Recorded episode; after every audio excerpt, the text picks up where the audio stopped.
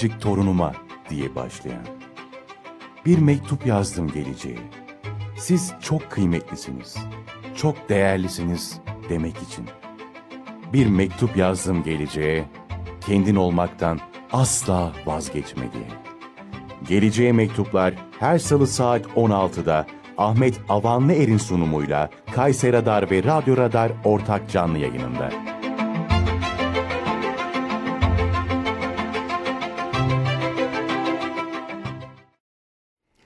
Efendim merhabalar.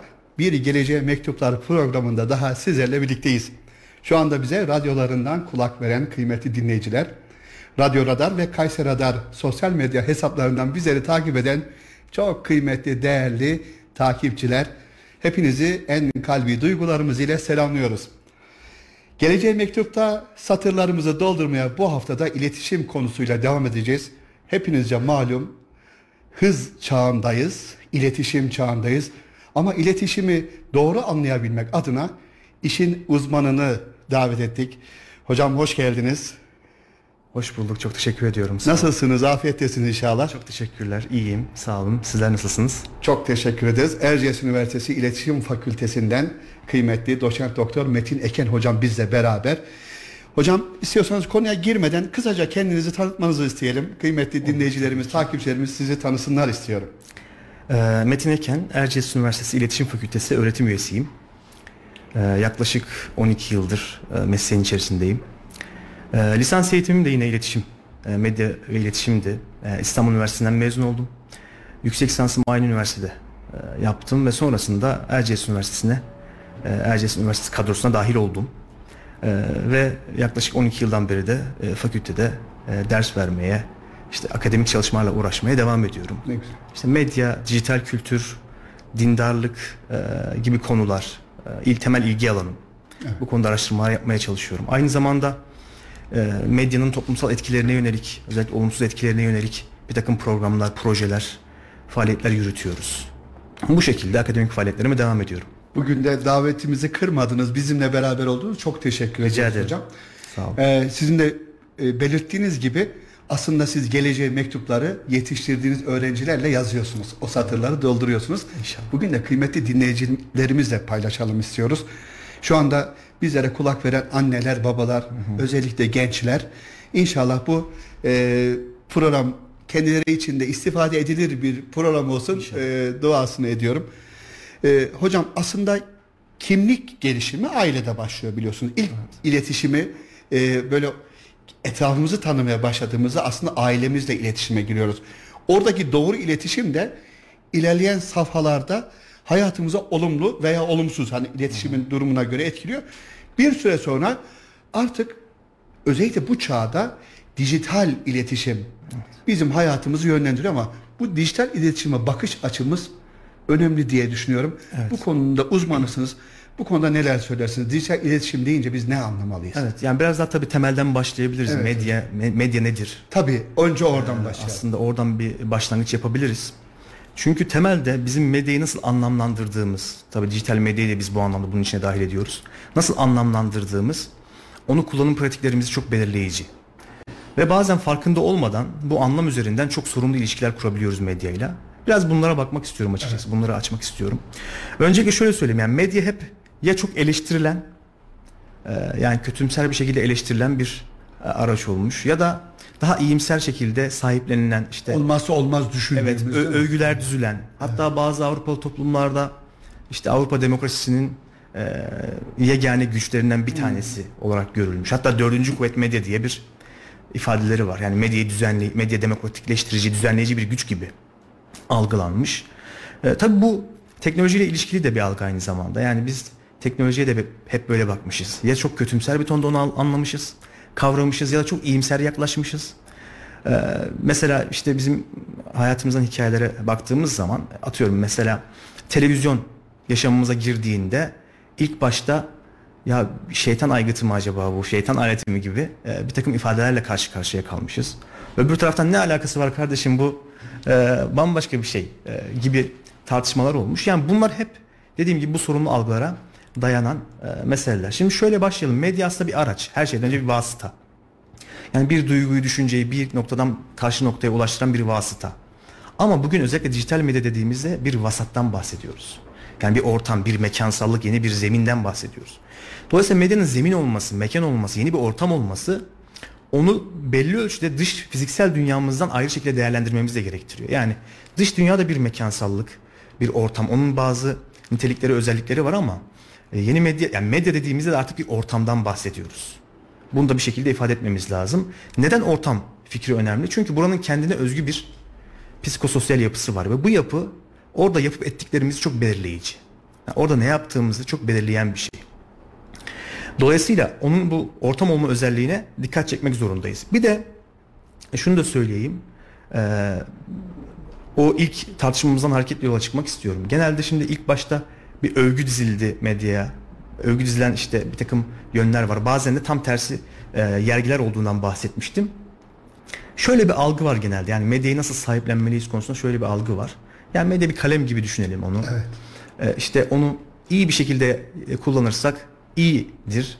Ee, aynı şekilde kılıç örneğini verirsek işte kötü bir şekilde kullanırsak kötüdür gibi bir algı var. Bu da mesela yine sorumlu algılardan bir tanesi. Yani medya e, tüm bunların yanında değer yüklü bir alan. Az önceki ortamdan kastım da o. Yani bu ortamın kendine özgü bir değeri var. Bir kültürü var. Ee, yani bu ortam medya tek başına onu kullanma biçimimizle şekillenen bir araç değil. Bize kendisini dayatan da bir araç. Evet. Kendisini dayatabilen bir Çünkü araç. bunu ticaret olarak, yani bunu ticari olarak algılayan kişi aslında bizim buna satışını bu şekilde yapıyor. Sanki e, o olmazsa hayatımıza bir şeyler eksikmiş gibi algılattığı için midir hocam? Ya şöyle söyleyelim hocam. Tabii yani işin ticari boyutu da aslında üçüncü bir niteliğinden bahsederken söyleyecektim. Medya Evet. bütün bunların yanında aynı zamanda kurumsal bir organizasyon da. Dolayısıyla sermayenin yönlendirdiği de bir alan. İşte bizim bu buna çok büyük anlamlar yüklememizin sebebi de oradaki dayatmalar Tabii olabilir ki, mi tabii diye. ki tabii ki. Değil mi Yani hocam? ona yüklenen anlamlar, medyanın hayatımızda çok önemli olduğuna dair aldatmalar da burada kritik noktaya geliyor. Şimdi peki medya nasıl kendisini dayatır bize? Yani ne yapar? Tabii bizim kafamıza silah dayamıyor. Evet, Değil mi? Her şeyden evet. önce. Biz onu kullanıyoruz. Nasıl o kültürel özelliklerini, teknik özelliklerini bizim üzerimizde işletir? Biz farkında olmadan o medya kurgusunun içerisine dahil oluruz. Belki bu sorunun yanıtlarını aramak lazım. Bunu bir örnekle ben genelde ifade ediyorum. Çok hoşuma gidiyor. Mesela e, bir yardım yani günümüzde Kayseri'de mevcut bazı sivil toplum kuruluşları değil mi? Dünyanın dört bir yanına yardımlar götürüyorlar. Evet hocam. Ee, işte fakir çocuklara, işte deprem mağdurlarına, herhangi bir yerde mağdur insanlara yardımlar yapılıyor. Bu baktığımız zaman aslında çok e, önemli bir mesele. Yani insani bir yardım var burada. Hayırlı bir mesele. Niyet açısından hiçbir sorun yok değil mi? Yani bulunduğunuz konuma göre niyetiniz açısından çok e, önemli bir noktadasınız. Hayırlı bir iş niyetiniz var. Tabi orada faaliyet yapılıyor. Tabi yeni medya çağındayız, dijital medya çağındayız. Bütün faaliyetlerin sosyal medyaya aktarılması gerekiyor. Paylaşılması gerekiyor. Şimdi burada da teorik olarak bir sorun yok, teknik olarak. Neden? Çünkü ya bunlar duyulsun, daha fazla kişiye ulaşsın, insanlar bunları görsünler, bu sürece dahil olsunlar gibi bir e, algı var. Bir hayrın yayılmasına yayılması. vesile olması Aynen, açısından bunun diyoruz. Evet. Kültürümüzde, inancımızda değil mi? Çok temel Evet, evet. e, meşrulaştırıcı kaynakları var. Evet. Ama öte yandan biz mesela onun nasıl sosyal medyada e, paylaşıldığına baktığımız zaman şunu görüyoruz. Mesela orada bir e, yaşlı bir insana yardım yaparken fotoğrafını paylaşmışız veya gariban bir çocuk işte evde belki de çok kötü bir durumdayken bir fotoğrafını Evet, evet. paylaşıyoruz. Evet. Bunun gibi örnekleri çoğaltalım. Şimdi bütün bunları düşündüğümüzde şu soruları kendimize sormamız gerekiyor. Ee, bizim bu insanlara yardım yapıyor olmamız onların mahremiyetini yok sayma hakkını bize veriyor mu? Çok güzel. Şimdi genelde bu gözden kaçırılan bir mesele. Yani yine O aynı çocuğun büyüyeceğini hiç Evet. o anda düşünmüyoruz. Yani o ileride o resimle, o fotoğrafla karşılaştığı zaman onda oluşturabileceği duyguyu düşünmüyoruz. kesinlikle. Ya bu da çok ciddi sorun. Yani o çocuk büyüdüğünde günümüzde bu tür sorunlar yaşıyoruz. Ee, o çocuk büyüdüğünde o fotoğrafta olmak istemeyebilir. Bakın burası çok ilginç bir nokta. Sizin niyetiniz hayırlı. Evet. Yaptığınız faaliyet Evet. iyi. E, Medyayı kullanıyorsunuz kendinizi Evet. daha promote etmek için, ön plana çıkartmak için. Ama son kertede ortaya çıkan bir gerçeklik var ve bu bizim yaptığımız yaptığımız işin özüne uygun değil. Yani biz başkalarının mahremiyetini yok ederek aslında medya kültürünü e, bizim yaptığımız işle yeniden üreterek yolumuza devam etmiş oluyoruz. Şimdi Evet. burayı bir kere biraz açmamız lazım. Çok, yani çok önemli bir konuya değindiniz hocam. Evet. Yani bir yandan aynı anlama gelir mi bilmiyorum size soracağım. İşte sağ elin verdiğini sol el Evet, evet. görmeyecek diye bir kültürle yetişiyoruz. Ama medyada hani en iyimser tabirle yaptığımız bütün iyilik faaliyetlerini böyle paylaşmak ve kendimizi ya ben işte herkese örnek olsun diye E, yaptım. paylaşıyor ama bir etiği olması lazım değil mi hocam? Evet. Söylemek istediğiniz. Ya şöyle bahsedeyim yani insanlar genelde yaptıkları işlere niyet üzerinden anlamlar da yüklüyorlar değil mi? Yani Evet. benim niyetim böyleydi. Ama e, akıbete de bakmak lazım Ya. biraz. E, biz bakıyoruz, görüyoruz ki yani medyanın özellikle mahremiyeti yok sayan işte ifşa kültürü, teşhir kültürü, e, her şeyi gözler önüne serme, göz merkezci anlayışı bir anda hakim e, paradigma haline gelmiş. Bir anda bizim yaptığımız işte ön plana çıkan bir mesele olmuş. Yani şu soruyu sormak lazım. Biz tırnak içerisinde bu alanı yeşile mi boyuyoruz? Bu kültürel alanı. Veya başka bir ideoloji açısından düşünebilirsiniz, inanç açısından düşünebilirsiniz. Yani yaptığınız şey sadece onun böyle biçimini mi değiştirmek? Genelde işte bizim, yani benim belki de dikkat çekmek istediğim en büyük risk bu. Yani medyanın farkında ol- olmadığımız etkileriyle de karşı karşıyayız. Genelde herkes, ha bu arada ilginç bir örnek e, vereyim. Yani mesela bazı araştırmalar gösteriyor hocam. Ee, insanlar kendileri dışındakilerin e, medyanın etkilerine karşı daha açık olduğunu düşünüyorlarmış. Yani herkes konuşuyor evet me- medyayı eleştiriyor falan ama Anladım hocam. Doğru. başkalarının o etkiye daha açık olduğunu düşünüyorlarmış. Yani benzer bir durumdan bahsediyorum. Yani e, biz her şeyden önce konuşmamız gereken bir şey var o da şu. Biz bir medya okur yazarlığına belki bunu daha farklı bir formatta açarsak bir medya fıkhına ihtiyaç duyuyoruz. Çok güzel. Ve bu tek başına hadi onu alalım iyi kullanalım iyi. Hadi alalım kötü kullanırsak zaten sorumlu demekle çözülebilecek bir sorun değil. Çok güzel hocam. Hatta günümüzde öyle bir bazı hocalarımızın da yine e, sözleri var. Kıymetli insanlar tabii ki. E, İşte hani bir ateş gibi düşünelim sosyal medya Evet. diyorlar. Hani yanmadan ısınmak. Öyle bir şey yok yani. Hani bu evet belli bir ölçü çok anlayışlı, e, çok masum bir cümle. Ama tam tersine yandığınızın farkına varamıyorsunuz. Ya. Bu çok ilginç. Az önce bahsettiğim meselenin özü de burası. Yani medyanın sizi kontrol altına aldığının, etki altına aldığının farkına varamıyorsunuz. Kendi niyetlerinizle, kendi belki hasbi niyetlerinizle bir iş yaparken dahi bir anda e, o etki medyanın et, kültürel etkisi açığa çıkıyor ve siz çok iyi bir iş yaptığınızı düşünürken dahi esasen sorumlu bir kültürü yeniden üretmiş oluyorsunuz. Yani. Bu e, üzerine konuşulması gereken bir şey. O halde belki de şuradan devam etmeliyiz. Ee, nedir bu medyanın kültürel özellikleri yani karakteri ve bizi nasıl etkiler? Kişiye göre değişir mi bir de tanım hani o kültürel özellik hani sizin bakış açınız benim bakış açım bir diğerinin bakış açısı farklı olabilir mi hocam medyaya? Yani medyadan almak istediğimiz yararlanma şeklimiz farklı olabilir ama hani genel bir tanım e, yapılabilir mi medya ile alakalı şudur diye yoksa göreceli bir kavram mıdır medya kavramı?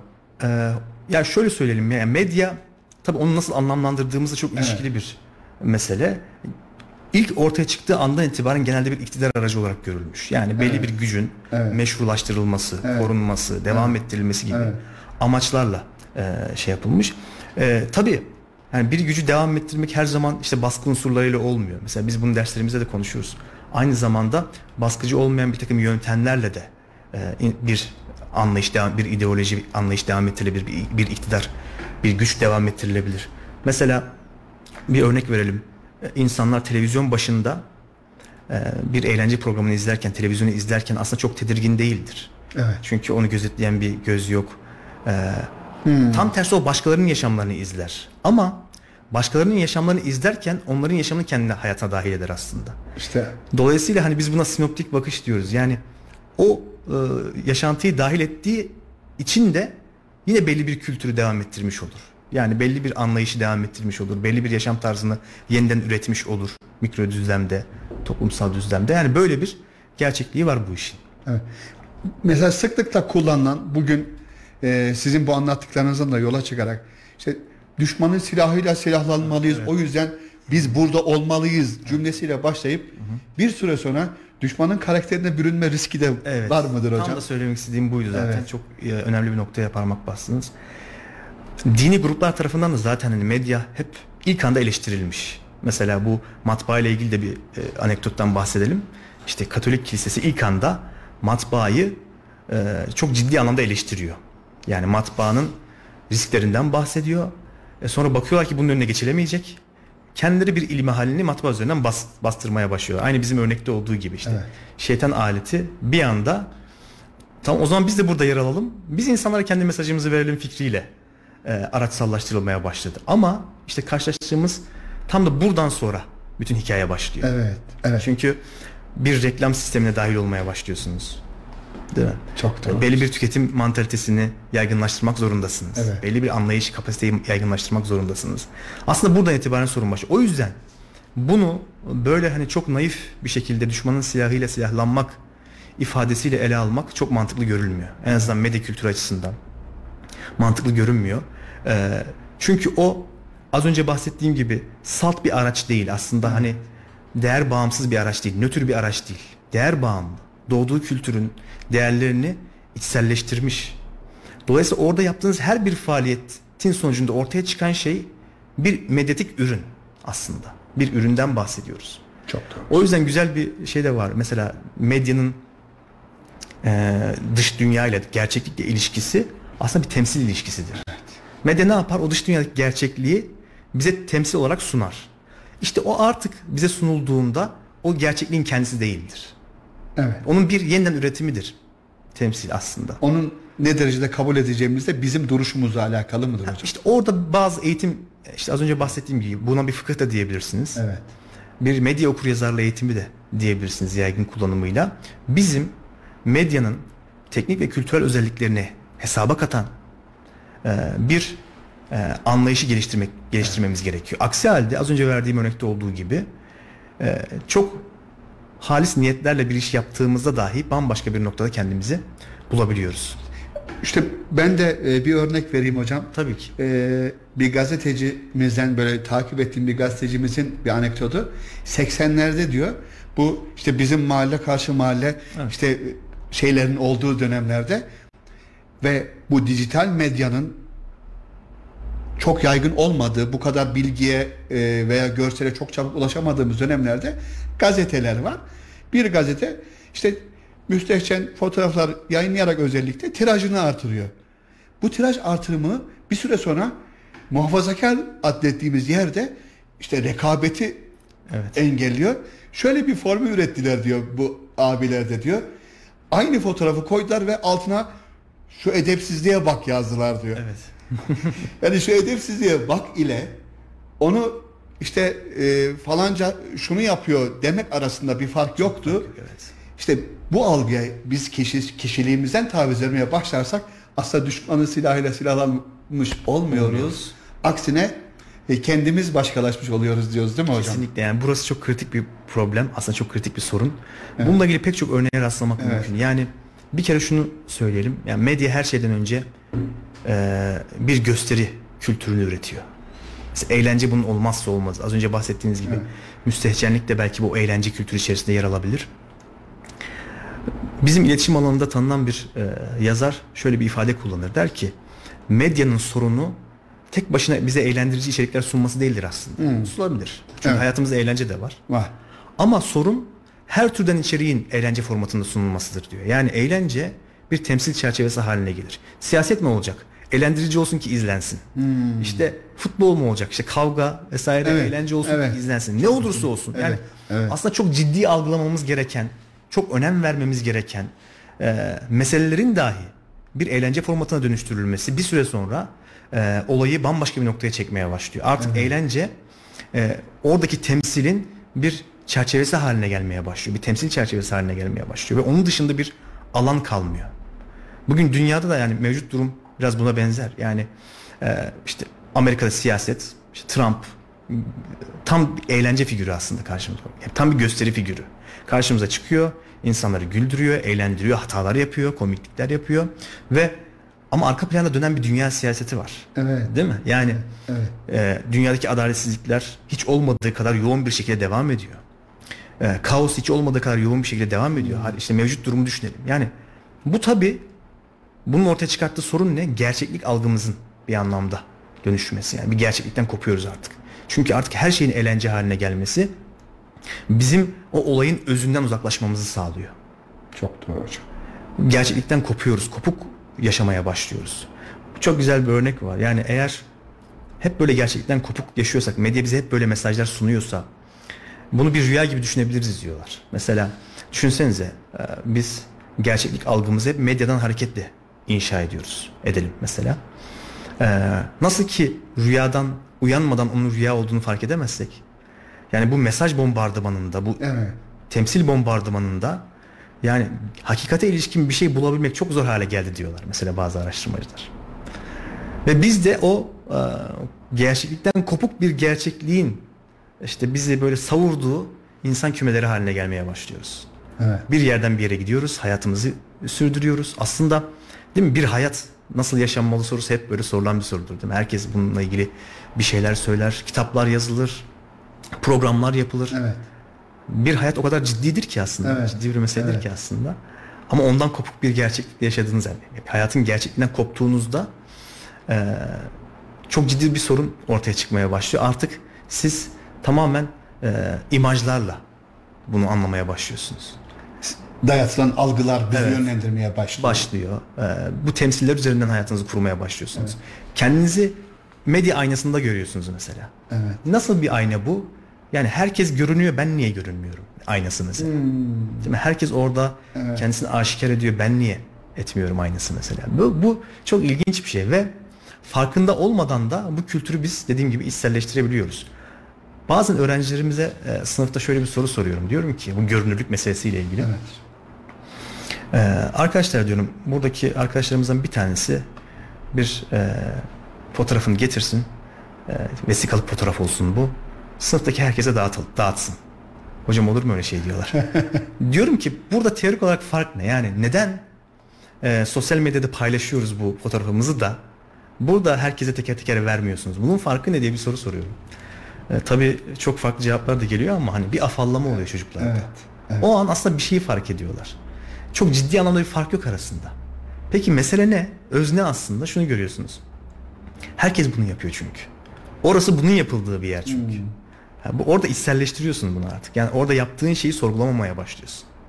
E, orada işte ayna demiştim ya. Orada gördüğün beni bir anlamda gerçek ben zannetmeye başlıyorsun. Ve mesela gerçek hayatta bir söz iki lafı bir araya getirmekten aciz kişiler orada Evet. e, klavye şövalyesi olduğunu da görebiliyoruz. Belki kendini var etme olarak veya ya e, belki de sosyal hayatta konuşamadığı, iletişim kuramadığı yerde orada kendini oluşturuyor mu hocam? Öyle bir yanılgıya da düşüyor değil mi? Öyle bir dünya kuruyor kendine ve devamlı orada paylaşım yapıldığı zaman kendisini e, daha iyi hissediyor mudur Evet. diye düşünüyorum. Hocam bu yine e, az önce bahsettiğim gibi medyanın teknik bir özelliği üzerinden bunu okuyal- okuyalım. Evet. Yani kimlik esnekliği dediğimiz bir mesele var. Yani medya insanlara esnek bir kimlik inşa edebilme imkanı sunuyor. Hmm. Yani aslında dış dış dünyada herkesin bildiği, Evet. aşina olduğu bir kimliğin dışında Evet. çoğu zaman kopyala yapıştır. Hatta bunu son günlerde patchwork kimlik olarak da ifade ediyorlar. Yani kes, parçala ve bütünleştir şeklinde başka yerlerden aldığımız, işte görüp kendi kimliğimize e, yamadığımız yeni kimliklerle karşı karşıyayız. Çok doğru. Yani gençler ne yapıyor? Bir medya gerçekliği içerisinde yüzüyorlar. Ee, orada e, tam da sorularının cevaplarını buluyorlar. Bir hayat nasıl yaşanır? Evet. Nerede yemek yemeliyim? Nerede içmeliyim? Evet. Nerede hayatımı geçirmeliyim? Dolayısıyla bütün bunlar üzerinden bir kimlik inşası sürecine girmeye başlıyor. Kendi kimliklerini inşa ediyorlar. Bakın bu herkesin için geçerli. Mesela e, atıyorum örnek verelim mesela muhafazakar influencerlar üzerinden okuy- Evet. okuyalım. Evet. Bunların değil mi bu genç kızlarımızın mesela pek çok takipçisi var. İnsanlar bunları takip ediyor. Pek çok genç mesela e, hassas, İslami hassasiyetli olan gençler özellikle bu arkadaşlarımızı takip ediyorlar. Ve en temelde takibin arka planda yatan şöyle bir motivasyon var hocam. Yani bir hayat nasıl yaşanır? Benim gibi olan biri nasıl yaşar? Dolayısıyla nerede yer? Nerede içer? Hangi işte makyaj malzemelerini kullanır? E, arkadaşlık ilişkileri nasıl olmalıdır? Dolayısıyla bakın artık çok varoluşsal bir e, alandan Evet, bahsediyoruz. evet, evet. Yani çok böyle temelde çok varoluşsal sorularımıza cevap aradığımız bir yer bu. Ama tabii bu her zaman çok bilinçli bir arayış değil. Önümüze geleni o aynı örneğini vermiştim ya. Önümüze geleni alıp kendi kimliğimizin bir parçası haline anında getirebiliyoruz. Evet. Dolayısıyla e, yine az önce verdiğim örnekte olduğu gibi bir anda e, o nasıl yaşamalıyım sorusunun cevaplarını işte bütünleştirebileceğimiz bir pota oluyor. haline geliyor. Evet. Peki girişte de söylediğiniz ya hocam aslında biz bir ilgi alanınız ve uzmanlık alanınızdan biri de Evet. e, bizlerin bu konuya bir- kendini Müslüman olarak Tabii, tanımlayan Müslüman kimliğine sahip bir kişinin medya ile ilişkisi nasıl olmalı? Evet, evet. Bu konuda e, neler yanlış yapılıyor? Ailelere, annelere, babalara, gençlere ne söylersiniz desek? Yani burada özellikle ifade etmek istediğim e, bir şey var.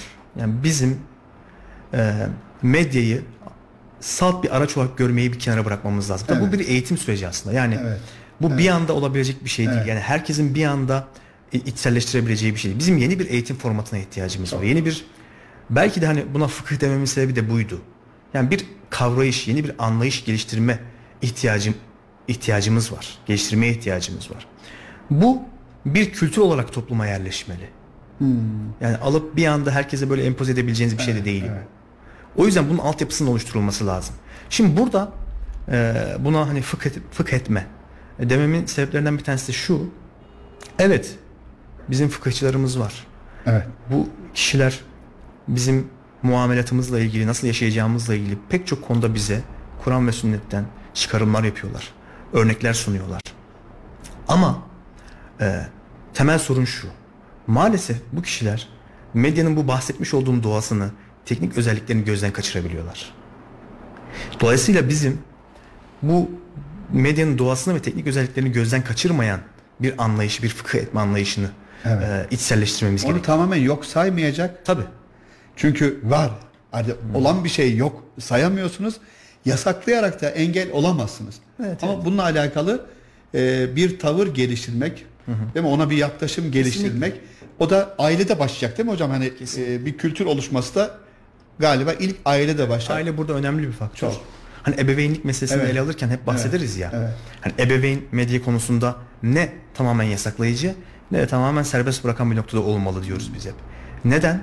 Takip eden bir ebeveyn mantalitesinin gelişmesi gerekiyor. Yani izleyen e, ama aksiyon alan, iletişim kuran bir ebeveyn mantığının gelişmesi gerekiyor. Çünkü e, çocuğunuzu tamamen kısıtladığınızda İlgi artırıyoruz gibi evet, geliyor hem bana. Hep ilgi öyle artıyor hem de e, medyanın olumsuz etkileri yok olmuş olmuyor. Olmuyor. Çok, Yani bu çok, önemli. Yani evet. onu yok saydığımızda o- o- olmayacak Evet. e, diye bir düşünce e, çok yanlış aslında. Gözümüzü kapattığımız zaman deve kuşu misali kafamızı Evet, evet. e, gömsek bütün kötülükler yok olabilse olmayacak. keşke öyle bir şey olmayacak. Dolayısıyla onlarla yüzleşmek zorundayız.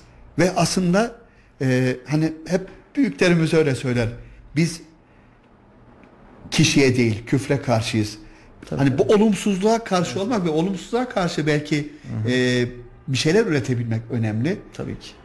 Yani o yüzden hani böyle bunu hep böyle bahsederiz. Bir medya alanını böyle bir imtihan alanı gibi görmek çok önemli aslında. Yani e, hadi onu yok saydınız. İmtihanı yok sayamazsınız yani. Doğru, Değil mi? O var. Sizin karşınıza çıkacak yani. Doğru. Ee, bu burası önemli bir nokta. Hani buradan belki hani birkaç şeyden daha bahsedebiliriz ebeveynliğe gelmeden önce. Evet hocam. Ee, gösteri dediğim şey e, hani eğlence formatından bahsetmiştik ya aynı zamanda bir şöhret kültürü de tabii. Bunu bir fenomen kültürü olarak da e, ifade edebiliriz. Bir fenomen kültüründen de bahsediyoruz. Bir şöhret kültüründen de bahsediyoruz. Şöhretler temelde medyanın bizim önümüze çıkarttığı kişiler. Evet. Yani tarih boyunca insan şöhret yani tanınan insanlar var. Tanınma, bilinme gibi bir meseleden bahsediyoruz. İşte güzellik, bilgi, cesaret pek çok sebepten dolayı insanlar tanınıyorlar, biliniyorlar aslında. Ama e, şöhret tam da medyanın bizim gözümüzün önünde önüne çıkarttığı bir şey. E, Burada da aslında az önce bahsettiğim noktaya geliyoruz. Biz artık şöhretlerin yaşamı üzerinden yaşama katılmak gibi bir e, anlayışı e, çok farkında olmasak da kavramaya başlıyoruz. Veya bu anlayışı içselleştirmeye başlıyoruz. Normalleşiyor. Evet onların yaşam çerçevesi bizim yaşam çerçevemiz haline gelmeye başlıyor. Dolayısıyla şöhretler modern dönemde medyanın belki de en önemli o e, niteliklerinden bir tanesi. Günümüzde tabii fenomenler var. E, o da hatta bununla ilgili ilginç bir çalışma vardı zannediyorum. Niteliksiz adamın da şöhret olabileceği bir noktadayız artık. Ha, çok ilginç. Önemli değil mi? Yani, Nasıl hocam? yani günümüz mesela bazı sosyal medya fenomenleri var. Evet ha, anladım. Tek Ta- bir yeteneği atıyorum işte göbeğini sallamak olan bir fenomenimiz var mesela. Evet. doğru, doğru. Değil mi? Bu bir yetenek midir? Mesela? Değildir.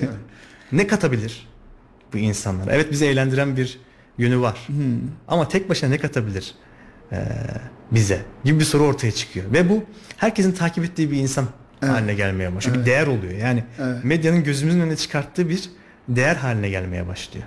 Çok doğru hocam. Ben şeyi yadırgamıştım aslında. Yani üniversitede kardeşlerimle vakit geçirdiğim için özellikle sordum ve bunu dedim yargılamak için sormuyorum inanın. İşte arasında havacılık uzay mühendisi okuyan kardeşlerim var.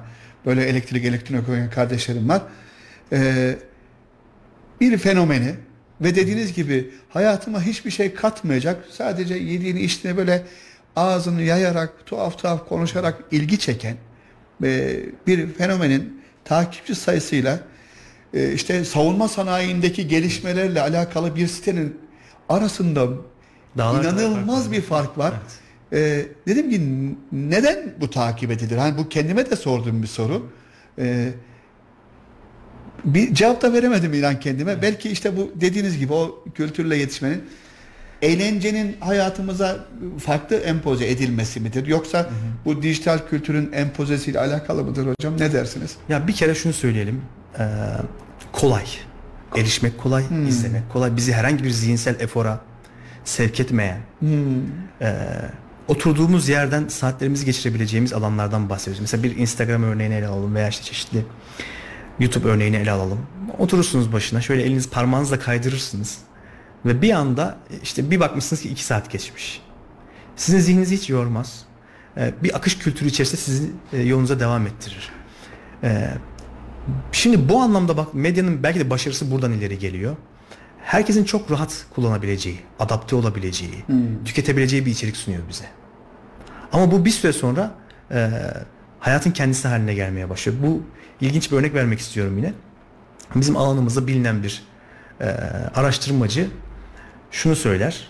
Televizyon Öldüren Eğlencesini bir kitabı. Tabii televizyon için söyler ama günümüz için de çok ben önemli bir örnek olduğunu düşünüyorum. Der ki 9 yaşında bir çocuk e, bütün televizyon programlarını izlediğini anlayabilir. Çünkü hani belli bir vasata değil mi hitap etmesi Evet. gerekiyor. Aksel dinlenmeyecek, izlenmeyecek, Evet. takip Evet. edilmeyecek. Evet. Rating almayacak. Evet. Yani bu bir siyaset programı da olsa böyle. Spor programı da olsa böyle. Ne olursa olsun 9 yaşındaki bir çocuğun anlayabileceği, kavrayabileceği bir tarzda yapılır. Der ki e, burada sorun bu değil aslında yani. 9 yaşındaki bir çocuğun anlaması, kavraması sorun değil. Bir süre sonra yetişkinlerin sürekli bu içeriklere maruz kaldığında 9 yaşında bir çocuk gibi düşünmeye başlaması sorunu vardır diyor. Çok güzel. Yani evet anladım aslında hocam. evet yani 9 yaşındaki bir çocuksunuz evet anlayabilirsiniz ama yetişkinler buna sürekli maruz kaldığında ortaya çıkan şey şu. Yani 9 yaşındaki bir çocuğun düşünme becerilerine sahip tırnak içerisinde kavrama becerilerine sahip bir bireyle karşı karşıyayız. Burası çok önemli. Bizim medya ile kurduğumuz ilişki e, zihnimizin e, şimdi, yani nasıl şekillendiğini de belirleyen bir şey aynı zamanda. Hani hep bahsederiz ya sözlü kültürlerde işte hafıza kuvvetliydi. Hep eskiden eskiler söyler. İnsanlar daha fazla şeyi hafızada tutar. Hatta eğitim mesela eğitim örneğini verelim hocam. Ee, bir şeyi e, bir konuda eğitim almanın yolu o konuyla ilgili kitapların ezberlenmesinden geçerdi. Değil mi? Ve bu bir zorluk değil aslında. Hatta e, şey de görürsünüz mesela hafızlığa başlayan arkadaşlarımız vardır. İlk anda çok zorlandıklarını ama sonradan çok ciddi anda açıldıklarını söylerler. Hatta şöyle bir ifade de kullanırlar işte Allah yardım ediyor Evet. falan gibi. Evet. Elbette tabii Allah'ın yardımı vardır ama bir yandan da bizim zihnimizin bir sürece adapte olması meselesinden bahsediyoruz. İlgimiz, algımız Evet. o tarafa doğru yöneldiği için Kesinlikle. aslında bize kolay gelmeye başlamıştır. Evet. Değil mi hocam? Kesinlikle böyle. Şimdi düşünsenize e, sürekli bir akış kültürü içerisindesiniz. Evet. Sürekli işte bir e, eğlendirici bir içerik gördünüz, geçtiniz. Tam tersi hüzünlü bir içerik gördünüz, onu da geçtiniz. Telefonu kapattığınızda ne var elinizde? Hiçbir şey yok. Yani ne daha mutlusunuz Evet. ne daha hüzünlüsünüz. Evet. Değil mi? Dolayısıyla hani burayı net bir şekilde ortaya koymamız lazım. Medya ile kurduğumuz ilişki zihinsel kapasitemizi, düşünme biçimlerimizi, pratiklerimizi çok doğrudan belirleme gücüne sahip. O yüzden mesela yazı çıktıktan sonra, yazının gelişmesinden sonra e, bazı yazı karşıtları da ortaya çıkmış. Yani bakın bu bizim çok önemli bir değerimizi elimizden alacak gibi korkular da ortaya çıkmış. Tabii ondan kaçış yok. Evet. Bugün teknolojiden kaçış olmadığı Evet, gibi. evet. E, bugüne gelelim. Yani bugün e, o kadar hani medyanın bize sunduğu içerikler açısından değerlendirdiğimizde o kadar geçici, o kadar anlık, o kadar seyirlik bir haz kültürü içerisindeyiz ki e, bu geçicilik içerisinde sabit bir şey inşa etmek çok zor artık. Evet. Dolayısıyla bu geçicilik içi- içi- içi- içerisinde bir şeye odaklanmak, e, dikkatimizi bir nokta üzerine toplayabilmek çok zor. Öğrencilerimize de söylüyorum ben. Diyorum ki arkadaşlar yani oturup hocam ben biz onlara kariyer planlama dersinde işte dillerini geliştirmeleri gerektiği tavsiyesinde bulunuyoruz vesaire. Bana şunu diyebiliyor musunuz diyorum 4 yıl sonunda. Hocam ben oturdum düzenli sistematik bir şekilde çalıştım ve amacıma ulaşamadım diyen var mı ya? Bu dil öğrenemedim diyen var mı diye soruyorum. Yok hocam diyorlar. Peki sizi en çok etkileyen neydi? Hocam valla sosyal medyada çok boş vakit geçiriyoruz diyorlar mesela. Evet. Hatta şöyle bir şey yapıyorum ben. Çıkartın telefonları diyorum. Ee, telefonda ebeveyn denet, denetimi ve dijital denge diye bir bölüm var. Orada günlük ekran süresini açıp hep beraber bakıyoruz. Şimdi bazen bazı arkadaşlarımızda 12 saat, 9 saat, 8 saat gibi süreler görüyoruz. İnanır mısınız bunları gördüklerinde kendileri de bir afallıyorlar. O kadar olmuş mu? Evet bu kadar var mıydı yani? Evet. Gibi ciddi bir afallama ortaya çıkıyor. Ciddi bir korku, e, bir şok. Çünkü ne oldu o anda aynı zamanda? Hani bir gerçeklikle karşı karşıya geldi, yüzleşti. Evet. Sorunla yüzleşti. Farkına var. Farkına vardı. O an durdu ve düşündü. Evet. Hep böyle büyüklerimiz söyler yani düşünmek hep durmakla ilişkilendirilmiş kelimelerdir. İşte understand. Yani Evet. durmazsan düşünemezsin Evet, gibi. evet. Yani bütün şeylerde böyle. Yani dillerde de böyle. Yani dur- düşünmenin yolu aslında bir durmak. Bir duracaksın. O an çok anlık dahi, dahi olsa durduklarında hani onu fark etmiş oldular. Yani Gerçekten bu önemli bir sorun. Biz öğrencilerimizi odaklamakta e, zorluk çekiyoruz. Ama hani şu da değil.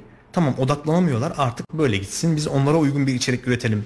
Onlara uygun içeriklerle onlara eğitim verelim demek de tek tek başına çözüm olmuyor. Çünkü ona doğru evrildi bir dakikalık Evet, e, hızlı videolar, bir dakika içerisinde konuyu hepsini vermeye çalışan içerikler üretildi. Tabii, tabii. E, ben kendi zamanımda hatırlıyorum. Uzun süre bir şey dinleyebiliyorum, algımı da açık tutabiliyorum ama şu anda gerçekten okullara, sunumlara gidiyorum hocam. E, sunumlarda benim diyorum ki maksimum 20 dakikam var konuyu verebilmek için. 20 Evet, dakikadan sonra kalabilen çok nadir. O gözlerden anlıyorsunuz, siz de anlıyorsunuzdur. Bunun etkisi nedir hocam? Bunu zaman mı yaptı yoksa bu gene medyanın ve dijital kültürün olumsuz etkilerinden biri midir bu? Dediğim gibi bu bir süreç. Süreç. Ee, biz zaman içerisinde bu bizim için üstümüze sinen bir şey gibi hayatımızı etkilemeye başlıyor. Bakın şöyle bir örnek vereyim. Babaannemi hatırlarım ben. Babaannem okuma yazması olmayan, e, hayatını tamamen köyde geçirmiş bir kadındı. Ama her bir olaya, her bir probleme ilişkin bir manisi vardı. Evet. Bu bazen de kendisinin anlık ürettiği bir şeydi. Evet, o anda üretiyor O değil anda mi? üretilebildiği Evet. bir şeydi. Tabii büyük bir çoğunluğu da duyduğu, işte o hıfız ettiği bir şeydi. Şimdi e, bu insan hiç okuma yazması olmayan, işte hiçbir e, bu anlamda bir eğitim sürecinden geçmeyen bir insan ya bu kadar şeyi nasıl ezberleyebiliyor? Hmm, Değil mi? evet. Yani evet. bu ilginç, yani üzerine düşünülmesi gereken bir soru. Çünkü o kişi bir sözlü kültürün etkinliğinde yaşamış bir kişi çünkü. Sözün e, önemli olduğu, önemli kabul edildiği. Eğer söz olmazsa hayatımızda çok da fazla bir şeyin olmadı aslında. Yani çünkü yazı yok, başka unsurlar yok. Sözle varsınız yani. Bir şeyi unuttuğunuzda çok kıymetli bir şeyi kaybetmiş olacaksınız. Evet. Evet. O yüzden o mağara duvarlarındaki işte resimler, işte av Figürler, sahnelerini anlatır. evet. Figürleri anlatır. O çaba, bu çabanın da böyle bir arka planı var aslında. Yani onu korumanız gerekiyor. Yazı da bu koruma çabası aslında. Bir teknik araç olarak duygumuz, düşüncemizi koruyabileceğimiz, sabitleyebileceğimiz bir araç olarak doğdu ilk anda. Ama dediğim gibi onun sözün şekillendirdiği kültür e, bizi de şekillendirdi aslında. İnsanı da şekillendirdi. Günümüzde de benzer bir şeyden bahsediyoruz. Yani bu kültür e, doğduğu andan itibaren işte telefonlarla e, büyüyen, imajlarla karşı karşıya gelen e, gençleri şekillendirmeye başlıyor. Evet. E, dolayısıyla bir kıyaslama yapabilecekleri bir tarihsel ellerinde izlek de olmadığı için geçmişte neydi bugün nasıl sorusunun cevabını verebilecekleri bir bağlam yok. Bağlam, o bağlamı kurmak da lazım. Evet, yani. Evet kesinlikle hocam. yani bunu iletişim üzerinden, süreç üzerinden kurmak gerekiyor. evet. O zaman şunu fark ediyorsunuz. Yani aslında çok zor da değil. Yani Evet, bunun yani belki biraz e, dalgaya karşı kürek çekmek e, denilebilir ama tam da e, kollarımızı güçlendiren, kaslarımızı, güçlen- kaslarımızı güçlendiren şey bu. Yani siz ne zaman ki bu akışa karşı kürek çektiğinizde, bu akışa karşı bir bilinç geliştirmeye e, başladığınızda aynı kaslarınız gibi zihninizin de dönüştüğünü, geliştiğini görüyorsunuz. Çünkü zihnimiz böyle çalışıyor. Yani beynimiz Ee, ona ne verdiysek işte alabilen ve bunun sınırı olmayan bir alan, bir yapı. Onu çok açabiliyoruz da, çok geliştirebiliyoruz da. Hatta bazen o nöronlar arasındaki bağlantıyı işte çok sık yaptığınız bir şey olduğunda mesela artık beyniniz onu yaparken hiçbir efor sarf etmez. İşte o artık orayı bir otoban haline getirmişsinizdir çünkü yani o yolu açmışsınızdır. Hani kazmalarla kazarak genişletmişsinizdir artık o yol bir otoban haline gelmiştir evet, evet. diyorlar. Hani böyle, bu şekilde ne yapıyorsunuz aslında? Aynı kaslarımız gibi zihinlerimizi de güçlendirmeye başlıyoruz yavaş yavaş. Yani ee, az önce bahsettiniz yani kendi hayatımızda da bunu görmüyor muyuz? Görüyoruz. Ee, ben de kişisel olarak işte e, artık uzun videolara değil mi? Ee, şey yapamıyorum, dayanamıyorum, tahammül edemiyorum. Ama tam tersi içinde bir mücadele. Derslerde bazı e, öğrencilere diyorum ki ufak bir kitap veriyoruz arkadaşlar bu hafta. 70 sayfalık bir kitap. Şeyimiz şu, çabamız şu. Alacağız onu ve bitirdikten sonra yerimizden kalkacağız. Evet. Ne olacak acaba? İnanır mısınız? Öldüm, bittim, hocam mahvoldum diyen böyle arkadaşlarımız var. Tam tersinden mesela bazı hocalarımızla e, mesela tanışırdık. Gece başlıyor mesela bir kitabı, sabaha karşı bitiriyor. Evet. Ve sıkılmıyor adam. Yani yorulmuyor. Şimdi bu ikisi aslında biri uzayda olan bir adam, işte birisi çok böyle alim bir zat falan değil yani aynı zamanda. Değil. Ya bunların arasında çok ciddi bir fark yok aslında. Bunu görmemiz lazım. Çok büyük bir anlam yüklemeyelim. Kendisi... Hafız örneğinde verdiğiniz evet, aslında evet. o ilgi alanını kendi kişilik inşasını o şekilde inşa ettiği için ona bu kolay geliyor. Kesinlikle öyle. Bunu kolaylaştırmaya evet. başlıyorsunuz. Zihniniz bir noktada açılmaya başlıyor. Evet.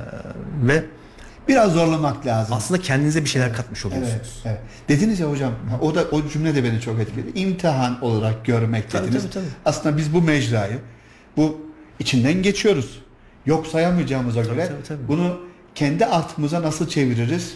Kesinlikle. Şimdi imtihan çok kıymetli bir metafor aslında. Evet. Çünkü e, tamam biz kendimizi salalım dediğimizde imtihanı kaybetmiş oluyoruz. Ya. Bıraktık çünkü imtihanı evet. bıraktık. Evet. E, onu tamam onu yok sayalım dediğimizde de bir kayıp ortaya çıkıyor. Peki ya da olumsuzluğu ortadan kaldırmamış oluyoruz. Aynen öyle. Peki. Ben bir şeyde seyretmiştim hocam. Ee, çok güzel bir örnek olarak o zaman öyle de düşündüm. İşte görsel medyanın bir ürünü, görsel iletişim bir ürünü olan sinema. Hı hı. Gene bugün de yaşadığımız inşallah da tez vakitte biteceğinin e, duasını ettiğimiz bu e, İsrail'in olumsuz hareketlerinin tüm dünyada yayıldığı bir dönemde bir sinema filmi yapıldı. İşte Kurtlar Vadisi Filistin. Hı hı. Bir iletişimle alakalı gene bile bir sohbetimizde hocamız dedi ki filmi gittiniz mi? Gittik. Ne hissettiniz çıkınca dedi. Bir rahatlama geldi mi üstünüze dedi. Hmm. Dedi, düşününce geldik hocam dedi.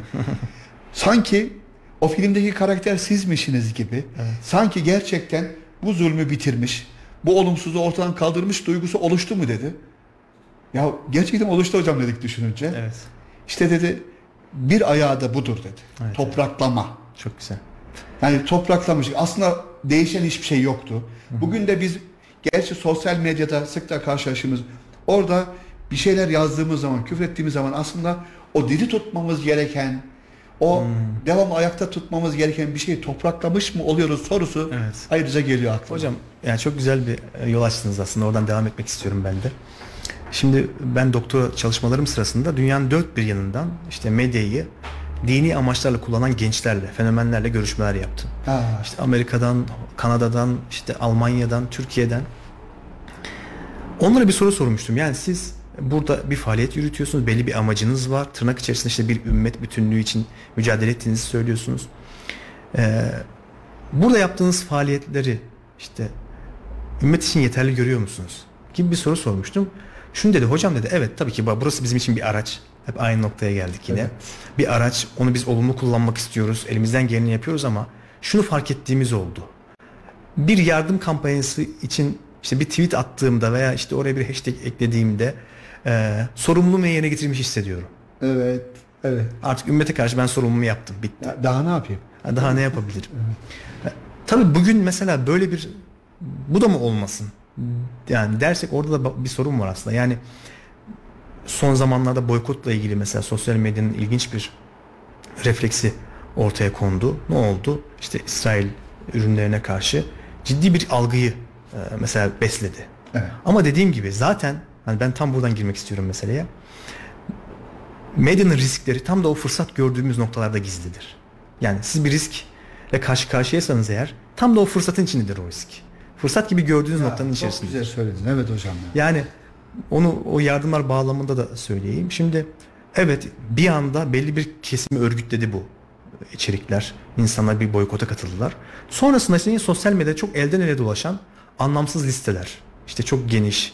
10 Aslında yıl önce de gördüğümüz, 5 Evet. yıl önce de gördüğümüz. boykota hizmet etmeyen, evet. e, her şeyi boykotta dahil eden. Evet. Evet. Bu ne neye sebebiyet verdi? Boykotun amacından uzaklaştık. Artık insanlar onu e, amacından uzaklaştırım. Zaten bir şeyin bakın yani yönetimde en temel unsurlardan bir tanesi sürdürülebilirliktir değil mi? Yani Evet. onun sürdürülebilir olması önemlidir.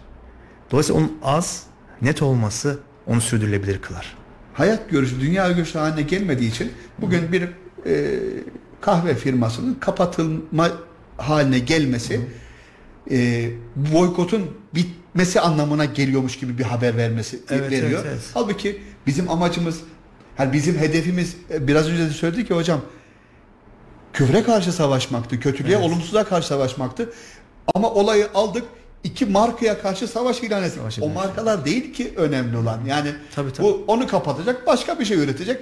O zaman bizim işimiz bitiyor mu? Hayata bakış açımız değişiyor mu? Sorusu geliyor. O boykot fikrine zarar vermeye başladı olarak Ya. söylediğiniz gibi. Yani bu pek çok günümüzde medya için ben medya okuryazarlığı ile ilgili yine öğrenci arkadaşlarımızla konuşurken şunu söylerim. Derim ki medyada fırsat gördüğümüz her noktada çok farkında olmadığımız risklerle karşı karşıyayız.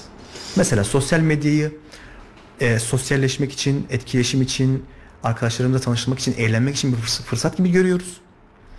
E, ama bunu yaparken bütün e, mahremimizi de aşikar etmiş oluyoruz. Ya Hani fırsattı değil mi? Yani bir fırsat bir anda ne oldu sizin için bir riske dönüştü. Bunun biz çocukların yaşamına çok ciddi etkilerini görüyoruz mesela. Ee, çocuk orada evinin sokağından fotoğraf paylaşıyor. İşte sokağını bilen bir istismarcı geliyor çocuğa. İstismarda bulunuyor. Yani onun hakkında bilgi sahibi oluyor. Neden? Çünkü çocuk orada bir mahremini ortaya koymuş oldu. Ya. Yani aslında dışarıyla paylaşılmaması gereken özel bir bilgisini orada orada paylaşmış oldu. Veya daha hani basit düşünelim. Ee, bir sosyal medya uygulamasını yüklemek için pek çok izin veriyoruz. Değil mi? Evet, Bu izinler bizim evet. fotoğraflarımıza, kişisel bilgilerimize, her türden verimize erişiyor. Ve dolayısıyla bizi ne yapıyor? Bir e, tüketim nesnesine dönüştürüyor. Bize davranışsal reklamcılık dediğimiz isteğimize uygun e, ürünleri karşımıza çıkartmaya başlıyor. Hatta konuştuğumuz bir şey karşımıza çıkınca bizi dinliyorlar. Yani Evet, evet. algısı oluşmaya Algısı başlıyor. oluştu. Şimdi burada ilginç bir şey var. Fırsat dediğimiz şey bir anda bizi bir riskler dünyasının içerisinde bıraktı. Yani he- her zaman buna e, bu, bu konuda dikkatli olmamız gerekiyor. Yani ne- nerede bir fırsat görüyoruz orada bir duracağız. Ve bunun riskleri ne diye düşüneceğiz. Yani medya okuryazarlığının belki de e, önemli şeylerinden bir tanesi bu. Süreçlerinden bir tanesi bu. Nerede bir fırsat var orada bir risk kesinlikle karşımıza çıkıyor. Çok güzel. Hocam süre de çok güzel geçiyor. Konu da çok güzel. Siz de çok güzel anlatıyorsunuz. Çok sağ olun. Ee, ama son konu olarak bu ebeveynin dijital ebeveynlik konusu ve medyada bilgi edinme konusuna da değinmeden Evet, kapatmak evet. istemiyorum. Bir yazı yazdım ben. E, Kayseri Anahaber'de köşe yazısı yazıyorum hocam. Dedim ki e, haber ve bilgi obezitesi. Nasıl ki yediğimize içtiğimize dikkat etmeliysek Evet. bu hızla akan haberlerin hepsine ulaşmak gibi bir kaygımız olmaması lazım. Bizi ilgilenene haber almamız lazım. Nasıl ki çiğnemeden bir ürünü tüketmeyeceksek midemizle alakalı, beynimizle, ruhumuzla, kalbimizle alakalı da bir şeyi hazmetmeden yaymamak, her habere atlamamak, her e, gördüğümüzde böyle midemizi, beynimizi doldurmamak gibi bir e, özelliğimiz olması lazım minvalinde yazdım. E, Fear of Missing Out, FOMO diye bir rahatsızlık gene dijital medyanın klinik tedavilere başlandığını Başlandı, okuduğum evet. zaman geride kalma korkusu. geride kalmış bir habere ulaşamadığım zaman ben e, bir şeyleri kaybediyorum düşüncesi e, gerçekten dehşet verici ve üzerine konuşulması lazım bir şey.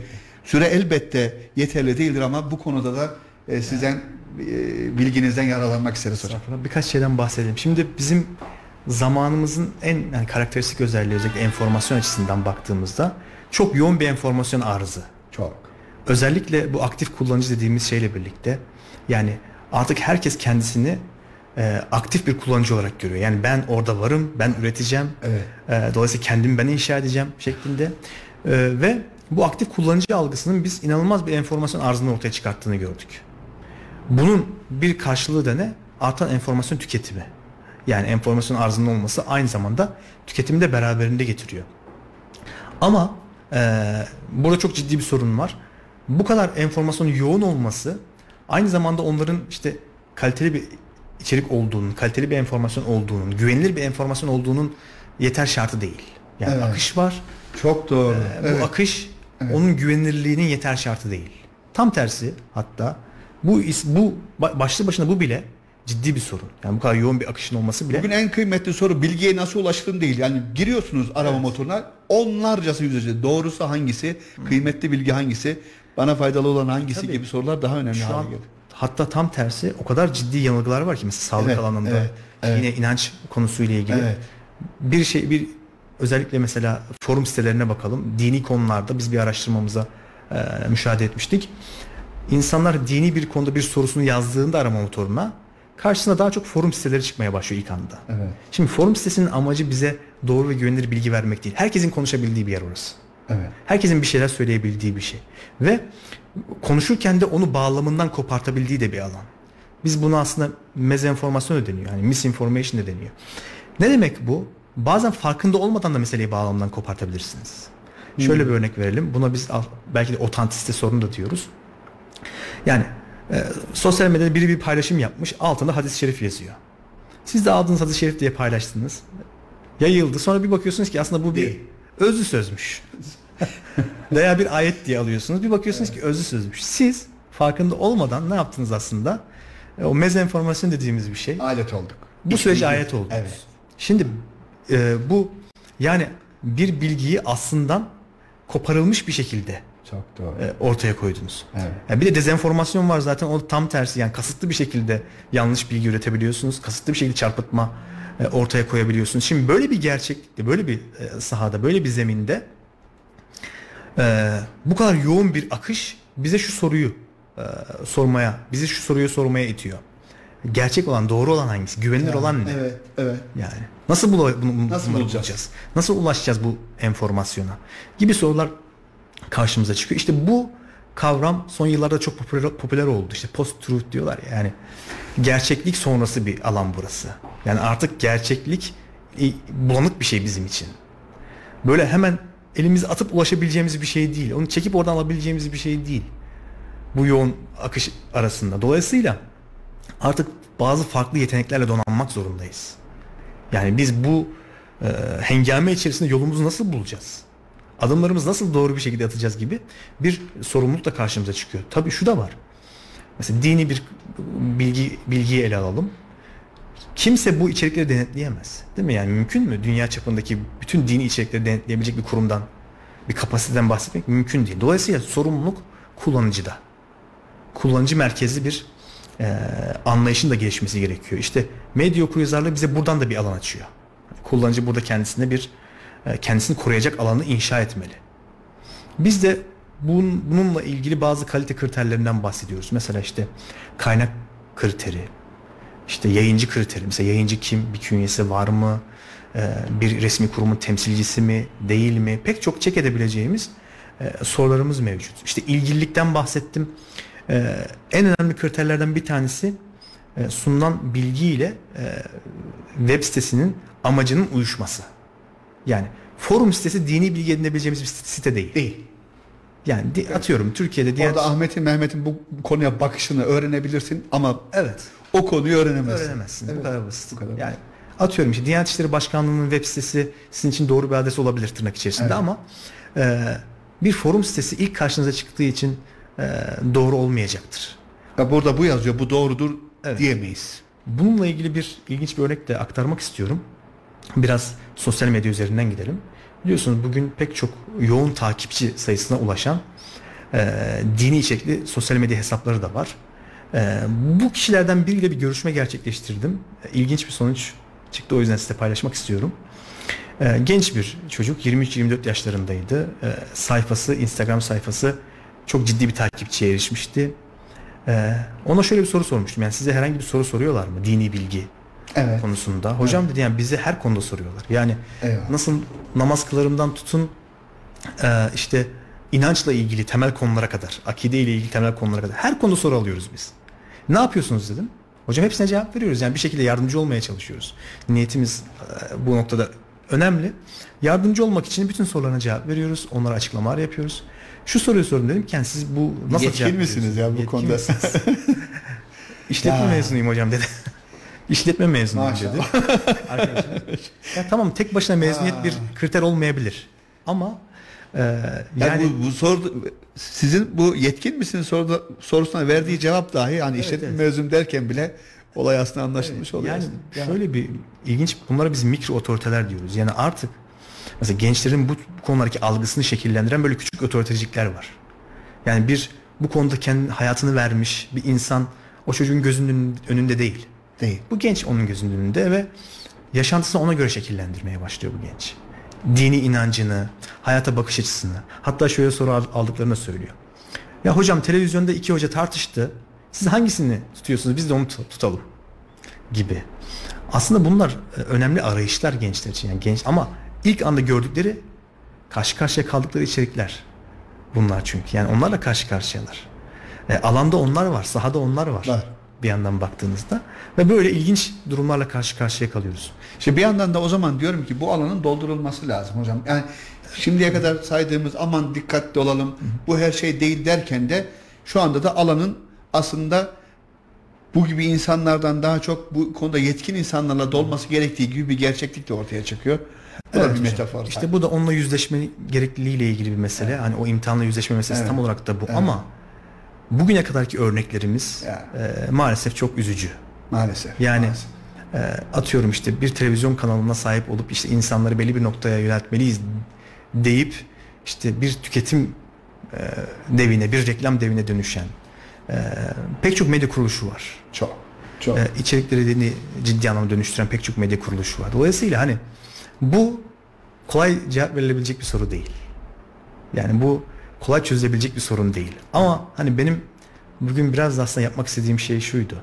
Yani bizim bir şekilde göz önünde bulundurmamız gereken bakın bir alan var. Var. Bir saha var ve bu saha, bu medya alanı e, tüm yaşam katmanlarımızın içine sızmış bir e, durumda.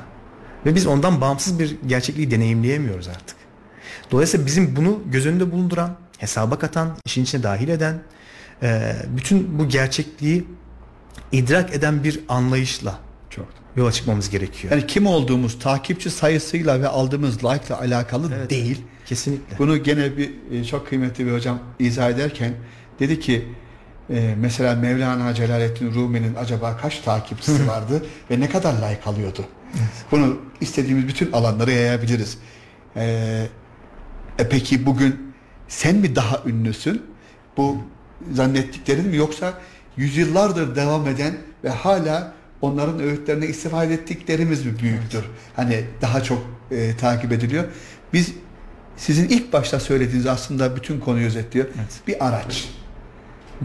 Bunu bir araç olarak görürsek değil mi hocam ve kendimizi donatırsak e, çok daha sağlıklı bakabileceğiz biz bu hem medyaya hem dijital gelişimlere. Evet, onun hem teknik özelliklerini tanıyacağız. Evet. Hem kültürel kapasitesini Tanımını bileceğiz. güzel yapacağız. Yani tanımını güzel yapalım ki biz e, bugün mesela sunumlarda falan işte Kudüs bizim neyimiz olur diye başlık atıyorum Evet. hocam. Ama önce biz kimiz onu bir tanımlamak lazım. Çünkü bizim kim olduğumuz bakış açımızı anlayacak.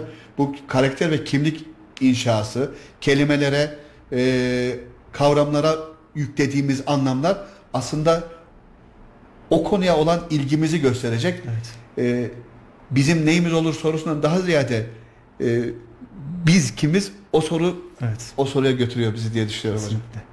Ee, burası önemli. Ben şunu da söyleyeyim e, son Evet. olarak belki. Buyurun hocam. Ee, bu aktif olduğumuz düşünme hissiyatı, aktif kullanıcı hissiyatı e, çok bazen çok ciddi bir yanılgıya dönüşebiliyor. Yani evet. sosyal medyada aktif olduğunuzu düşündüğünüzde aslında orada belli bir kültür içerisinde etkinlik göstermeye başlıyorsunuz. Ve bunu bazı bizim alanımızdan hocalarımız şöyle ifade eder. Yani özne olduğunu zanneden nesnelere dönüşüyoruz. Yani orada bir şey yaptığınızı, bir şey değiştirdiğinizi düşünürken Pek çok örnek verdik bununla ilgili. Ne yaptınız? Aslında o mevcut kültürü yeniden ürettiniz. Farklı bir renge boyadınız. Dönüştürdünüz, değiştirdiniz. Ee, dolayısıyla burada aslında esası değiştiren bir şey yok yani. Esasa müdahale edemediniz yani. Bunu da ifade edelim. Yani aktif kullanıcı olmak, her zaman ön plana çıkmak. Hani insanlar kendini şöyle kandırıyorlar. Yani geleneksel medyada biz sadece izleyiciydik. Otur karşısında dinle. Nesneyiz yani. Bize ne verilirse alıyoruz. Ama artık öyle değilim ben. Bak ben her şeyin içerisindeyim. Ben e, işte kendimi ifade ediyorum. Ama işte nasıl ifade ediyorsun? Bir kıskacın içerisine gir, gir, girmek zorundasın. Mesela daha fazla izlenmek için daha fazla beğeni almalısın. Çok doğru. Değil mi?